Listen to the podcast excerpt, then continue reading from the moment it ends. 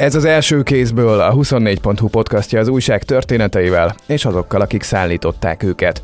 Világszerte a legnépszerűbb sorozat és podcast műfajok között van a True Crime, azaz az olyan krimik, dokuk, amikben megtörtént eseteket tárnak fel, és a Magyar Bírósági Végrehajtói Kar jelenleg is regnáló, de közben eléggé előzetes letartóztatásban lévő elnökének, Sarul Györgynek hála most mi is egy ilyen epizóddal jelentkezünk.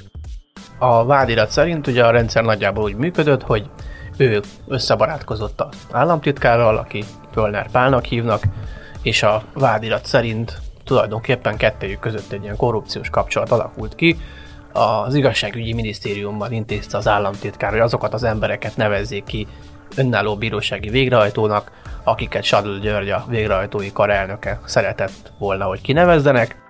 Pontosan azt mondta, hogy történelemkönyvekben fordul elő olyan, hogy családtagokat büntetnek meg valamiért ítélet nélkül. Tehát tulajdonképpen a volt igazságügyi államtitkár utalt rá, hogy ez nem jogállam.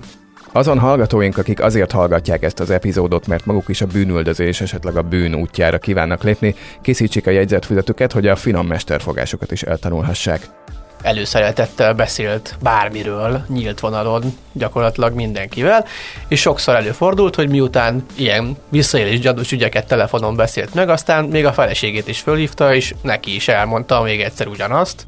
Az is kiderül, miért tűnik olyan biztosnak a dolgában az ügyészség, és hogy hogyan akadt egyáltalán horogra a végrehajtás keresztapja. Vádalkut kötöttek az ő egyik legfőbb bizalmasával, aki egy végrehajtó jelölt volt hivatalosan az ő irodájában, valójában pénzügyes könyvelője volt, aki mindenfajta pénzmozgást nyilvántartott, könyvelt, tehát az összes kenőpénzetnek az útját is a vágy szerint ugye ő könyvelte. Véletlennek tűnik egyébként valóban ez az egész. Tehát, hogy én úgy tudom, hogy nem elsősorban és főként arra koncentráltak, hogy Sadl Györgyöt vagy Völner Párt megfigyeljék, hanem egy másik szereplő, egy kicsit egy outsider szereplő volt, akit kezdtek el figyelni, és így bukkantak rá arra, hogy ez sokkal szélesebb körű ez az egész kapcsolatrendszer, meg ami történik, meg visszaélés gyanús történetek, és így kezdték el figyelni a, az államtitkárt is, amennyire én tudom. Én Pál Zsombor vagyok, ezúttal is én kérdezek.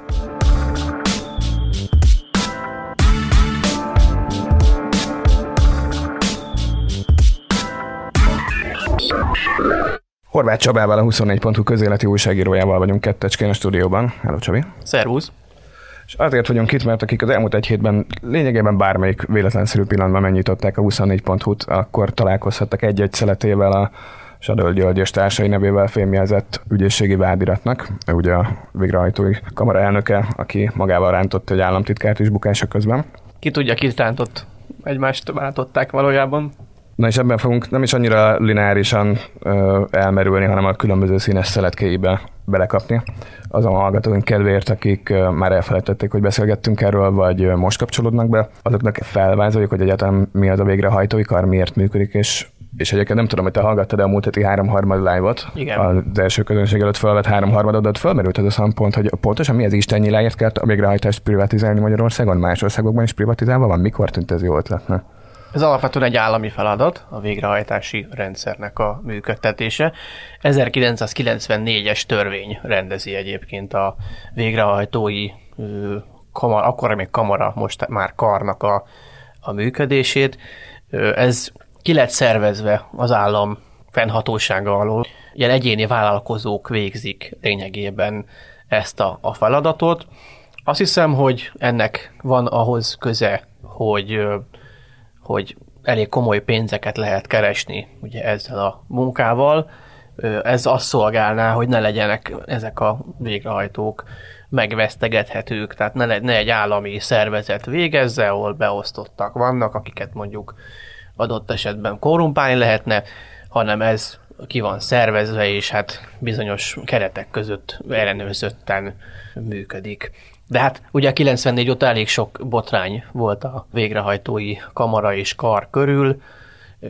Már a 2010-es években is én foglalkoztam azzal, hogy a, a végrehajtói kar, illetve az egyes önálló bírósági végrehajtók milyen végzettséggel, vagy milyen végzettség hiányában kezelnek jogi szövegeket és foglalkoznak végrehajtással. Valójában az adósságbehajtás egyébként.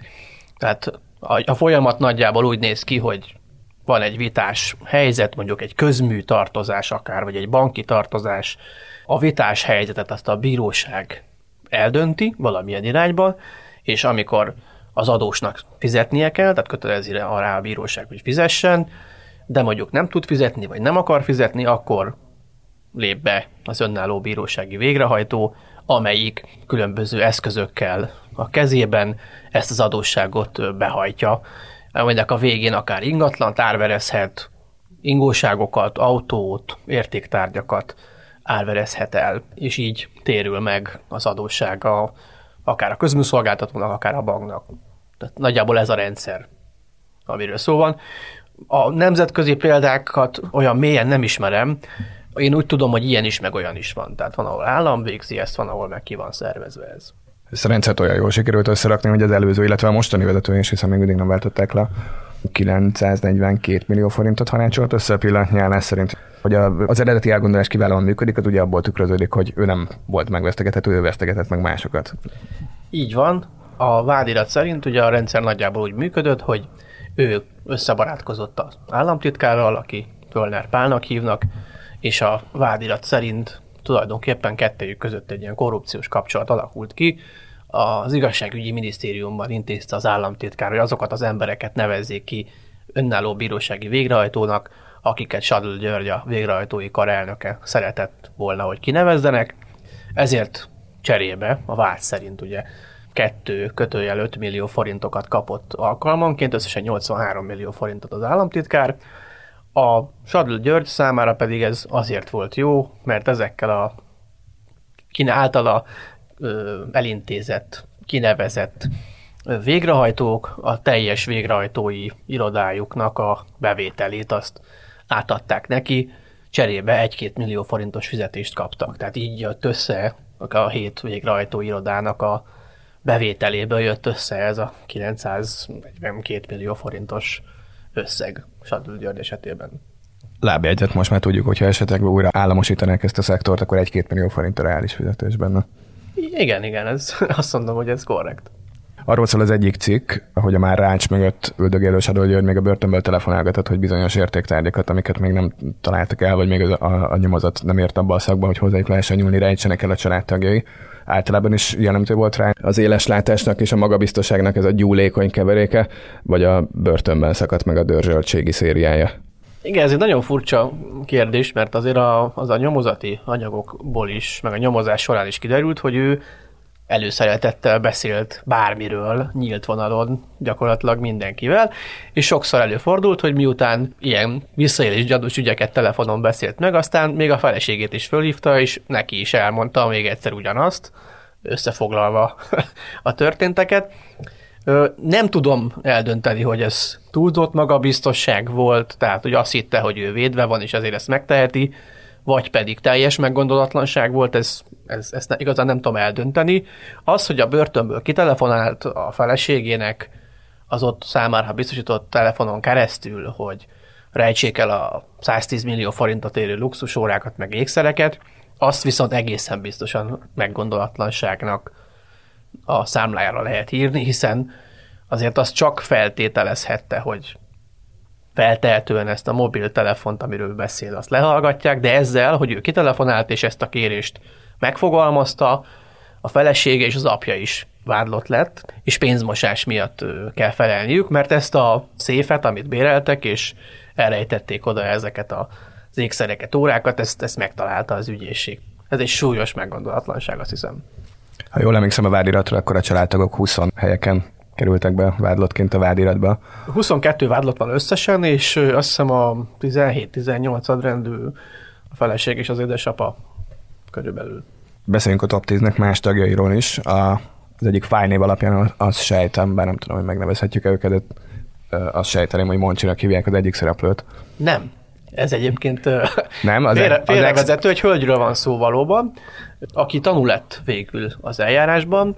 Ez egy nagyon érdekes dolog, és szerintem emiatt fájhat a feje leginkább a, a végrehajtói kar elnökének, ugyanis vádalkut kötöttek az ő egyik legfőbb bizalmasával, aki egy végrehajtó jelölt volt hivatalosan az ő irodájában, valójában pénzügyes könyvelője volt, aki mindenfajta pénzmozgást nyilvántartott, könyvelt, tehát az összes kenőpénzetnek az útját is a vád szerint ugye ő könyvelte, nyilván tartotta egy házi pénztár elnevezésű és egy egyenleg Moncsi elnevezésű fájban is. Ezeket szintén lefoglalták. Na most az, hogy vele vádalkút kötöttek, amit ugye a köznyelvi vádalkúnak valójában ez egy megállapodás, az azt feltételezi, hogy ő azért elég sok mindent be tudott vallani, és el tudta mondani, hogy hogyan működött a, ez a rendszer, hogyan mentek a kenőpénzek, és nyilvánvaló az is, hogy az nem elég, hogy ő ezt mondjuk elmondta, de hát ott vannak ezek a, ezek a nyilvántartások, amik valószínűleg alátámasztják azt, amit ő mond. Szerintem emiatt van az, hogy eléggé tehát eléggé van félnivalója a Sadl Györgynek. Elnézést a hölgytől, hogy vádalkolja a jött, és a fejemben a megvádoltak sorába tettem az előző kérdésben. Kik vannak a 22-nek a többi helyén? Például mindazok, akik vásárolták a praxisukat, azok valahányan rendű vádoltak? Igen, tehát azok a végrehajtók, az a hét végrehajtó, én úgy tudom, hogy a vádoltak között van. Van egy másik ilyen nagyon bizalmi ember, a Sadul Györgynek a sofőrje volt, és ilyen személyi asszisztense, ami a negyedrendű vádlottja az ügynek van benne egy érdekes személy, a végrehajtói karnak a korábbi hivatalvezetője, aki nélkül nem is működött volna ez egész, hiszen ő terjeszti fel a végrehajtói pályázatokat az igazságügyi minisztériumhoz, tehát rá mindenféleképp szükség volt. Most ő ezt meg is tette a vádirat szerint, tehát felülpontozta azokat a végrehajtó jelölteket, akiket a Sadl György szeretett volna ö, megválasztatni végrehajtónak, és így mentek föl ezek a pályázatok az igazságügyi minisztériumba. Ő egyébként a vége fele van a, a vádlottak sorának. Ez számomra egy kicsit érdekes, mert, mert igazából neki volt ő, arra vonatkozóan hatásköre, hogy, hogy ezekben az ügyekben lépjen, tehát én nem, nem gondolnám elhanyagolhatónak az ő szerepét. Ezen kívül nyilván a felesége, a Sadul Györgynek az édesapja, van még egy-két olyan ügy, ami nem feltétlenül a végrehajtói karhoz kapcsolódik, hanem volt egy iskola ügy például, hogy egy iskolának... Az iskola ugye a... teljesen szürán, és ezt mindenképp meséld el. Igen, itt arról van szó, hogy, hogy volt egy iskola, amelynek az engedélyeztetését valamiért megtagadta a felnőtt képzési hivatal, és ezt próbálták kikerülni, és mégiscsak valamilyen úton, módon engedélyeztetni ezt a, ennek az iskolának a beindítását, és ehhez belebotlottak a Sadl György egyik barátjába, aki egy ilyen meglehetősen befolyásos embernek adta ki magát, és ő aztán Sadul Györgyhöz fordult, aki Völner Pálhoz fordult, és így próbálták ennek az iskolának a, az engedélyeztetését elintézni. Arra kitér amúgy a vádirat, hogy, hogy a Völner Pála az, igaz, az ITM-mel, tehát az Innovációs Technológiai Minisztériummal, illetve az Emberi Erőforrások Minisztériumában dolgozó tisztségviselőkkel tárgyalt. Az nem derült ki az ügyészség számára sem, hogy kikkel tárgyalt a minisztériumok részéről, de próbálta elintézni ennek a, az iskolának a, az engedélyeztetését, és öm, ennek egy mellékszála ennek az iskola ügynek, hogy ez a harmad rendű vádlott, a Sadl György barátja, ez ö, úgy döntött, hogy még több pénzt szeretne kisajtolni ebből a, az iskolai vezető tisztségviselőből, és elhitette vele, hogy, hogy neki Ukrajnába kell mennie tárgyalni, és néhány nap múlva majd jelentkezik, de ez az egész mindegy.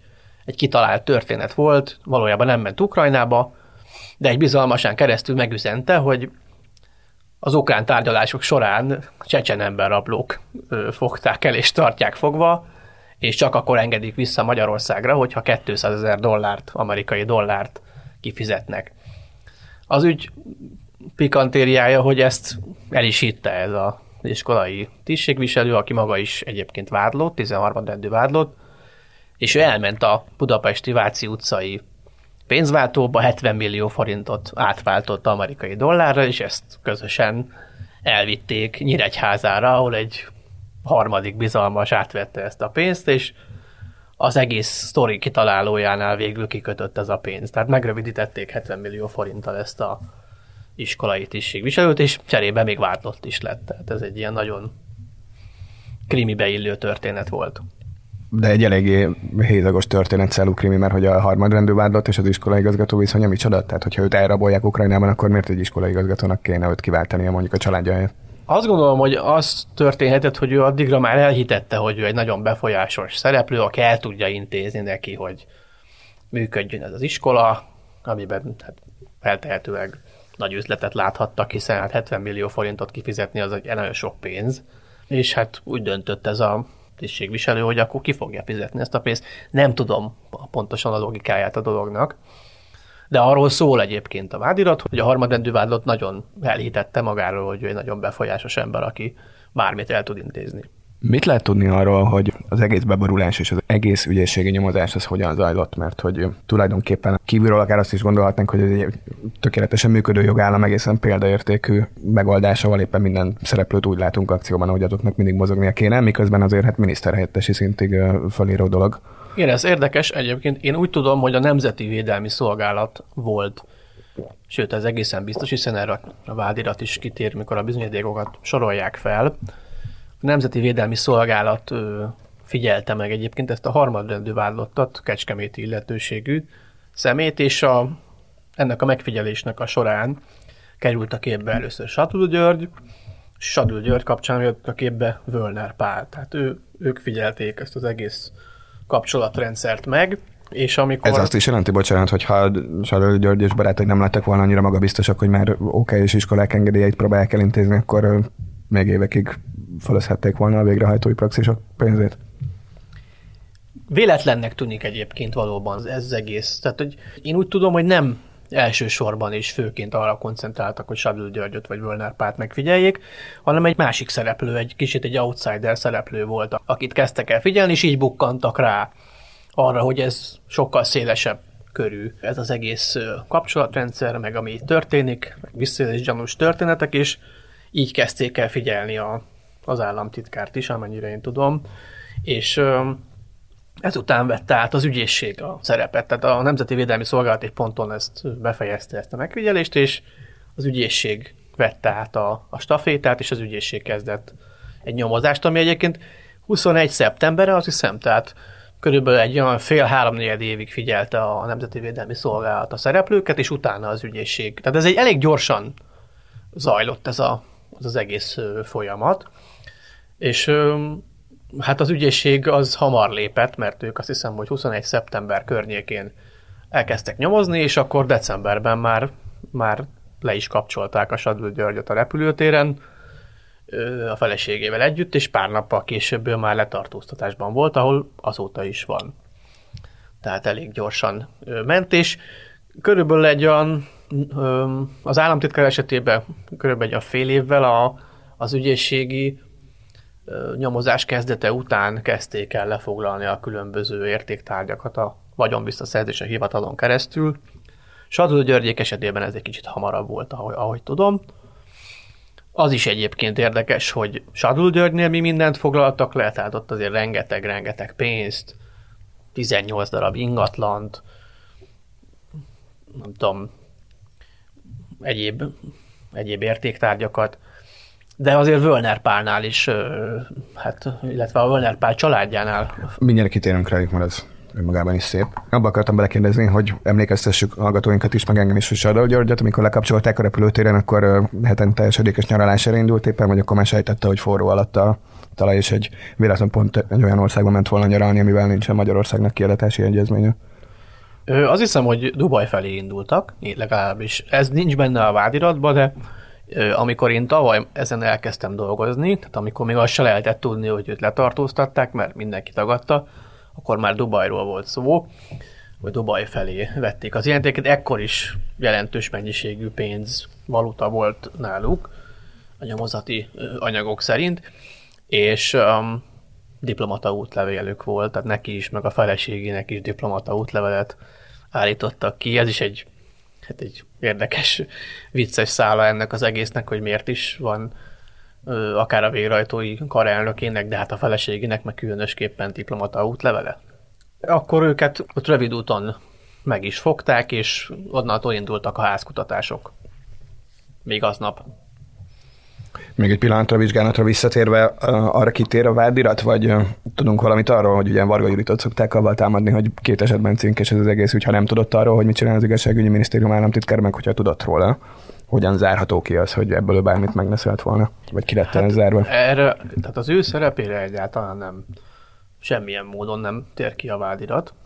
Nem is a vádiratnak kell, igen, egy slendien kérdezés. A nyomozati volt. anyagok sem tesznek nagyon említést arról, amennyire én tudom, bár nagyon hosszú a, a nyomozati anyag, hogy akkor ő szerepelne benne, és egyébként a, a Völner Pálnak a védője kezdeményezte Varga Judit kihallgatását, tanúként kihallgatását a nyomozás során, és erre nem került sor, amennyire én tudom. Tehát a, a, a nyilatkozott is róla a miniszter asszony, hogy hát ő nagyon szívesen áll a kérdések elé, de hiába kezdeményezte ezt a, a, az ügyvéd, ezt erre nem került sor, amennyire tudom, tehát ő teljesen kimaradt ebből a történetből.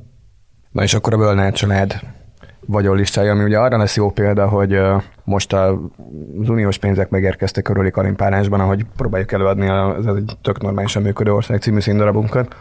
Éppen visszaváltoztatódik a vagyonnyilatkozati szabályozás, aminek a régi formájánál egy megengedőbbet fogadtak el tavasszal a honatják, mondván, hogy a megengedőbb változat is pont olyan szigorú még, mint amit az európai parlamenti képviselőknek le kell adnia. Aztán most szépen visszalettünk zavarba oda, hogy legalább a régi rendszert állítsuk vissza, de hát ugye a régi rendszernek is vannak finoman szólva hiányosságai, ezt jól illusztrálja az, hogy Völner Pál egy fél nyerges új falu ingatlan, meg 7,5 millió forint készpénz, vagy valami hasonló dolgot vallott be tavaly, miközben milyen impodáns dolgok kerültek elő a családjának különböző tagjaitól.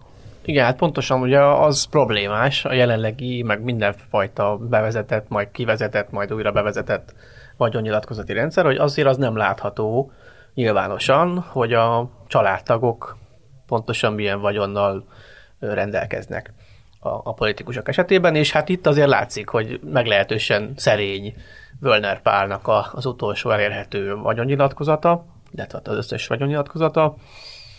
Eközben azért a a gyerekeinek a nevén, meg a felesége nevén azért mondhatni, hogy, hogy azért vannak jelentősebbnek mondható vagyontárgyak. A fiánál például két autót is lefoglaltak. Az egyik az egy Porsche Cayenne sportautó, ez egy tűzpiros 320 lóerős autó. Nyilván az nem kellene, hogy sokat mondja, hogy a fia 26 éves, de hát mégiscsak akkor nagyon fiatalon lett ezek szerint nagyon sikeres ő feleségének a nevén is volt azért egy luxus terepjáró, de hát ingatlanok, belvárosi lakások, különböző bankszámlák, azt hiszem majdnem 60 millió forint összességében, amit készpénzbe lefoglaltak, tehát nem mondhatni, hogy ne lenne jó anyagi helyzetben a Völner család. Akik ugye két dolog miatt is méltatlankodtak, az egyik az, hogy ezeket a vagyontárgyakat, amiket részben felsoroltál, ezeket még azelőtt halmozták fel szerintük mint amire a, ez, ennek a nyomozásnak a tárgya kiterjed. Másrészt, hogy Bölner Pál maga sajátos igazságérzékéről adva tanúbizonyságot. A, a... Pontosan azt mondta, hogy történelemkönyvekben fordul elő olyan, hogy családtagokat büntetnek meg valamiért ítélet nélkül. Tehát tulajdonképpen a volt igazságügyi államtitkár utalt rá, hogy ez nem jogállam, amiben élünk, ez egy érdekes megfogalmazás, hiszen azért korábban is történt olyan, hogy a vagyonvisszaszerzési hivatal lefoglalt egy csomó embertől vagyontárgyakat, volt olyan a pártársától is egyébként, még ítélet előtt Simonka Györgytől lefoglalták még a futópadját is, meg a biliárdasztalát is, meg mindenét, akkor nem mondott hasonlóakat a Völner Pál. Visszatérve egyébként még ezekre a lefoglalásokra, itt az még érdekes nagyon, hogy az ügyészség itt de facto azt indítványozza, hogy ezeket a vagyontárgyakat már ne is adja vissza a bíróság, hanem a vagyonelkobzás keretében ezeket a lefoglalt tárgyakat, ezeket kobozza el. Egy fontos tanulság ennek a részletnek, hogy van Magyarországon egy vagyon visszaszerzési hivatal nevű hatóság, és ezek szerint viszonylag kompetensen végzi a dolgát. Így igaz. Ne lőjünk le jelentős további csavarokat a történetben, ha vannak, de annyit spoiler lesz, hogy lesz-e még cikk. Egy mindenféleképpen lesz, de ahhoz még várunk az ügyészségtől némi tájékoztatásra. Hogy további lesz-e az, a, mármint ugye a bírósági tárgyalás megkezdése előtt, azt még nem tudom. És mikor van kitűzve a tárgyalás? Nincsen még hivatalosan időpontja. Én úgy tudom az ügyben szereplő vádlottak védőitől, hogy jövő év februárja, márciusa az, amiről beszélnek. Akkor akkor találkozunk legközelebb. Köszönöm, hogy jöttél. Köszönöm. És köszönöm nektek is, kedves hallgatók, ez volt az első kézből. Szokás szerint a héten már megjelent gazdasági podcastunk a Della friss epizódja, ezúttal Oszkó Péter volt pénzügyminiszter jogat benne borús jövőképekkel, az új háromharmad meg pénteken jön. Első kézből pedig legközelebb jövő héten Horváth Csaba mellett Pázsombort hallottátok.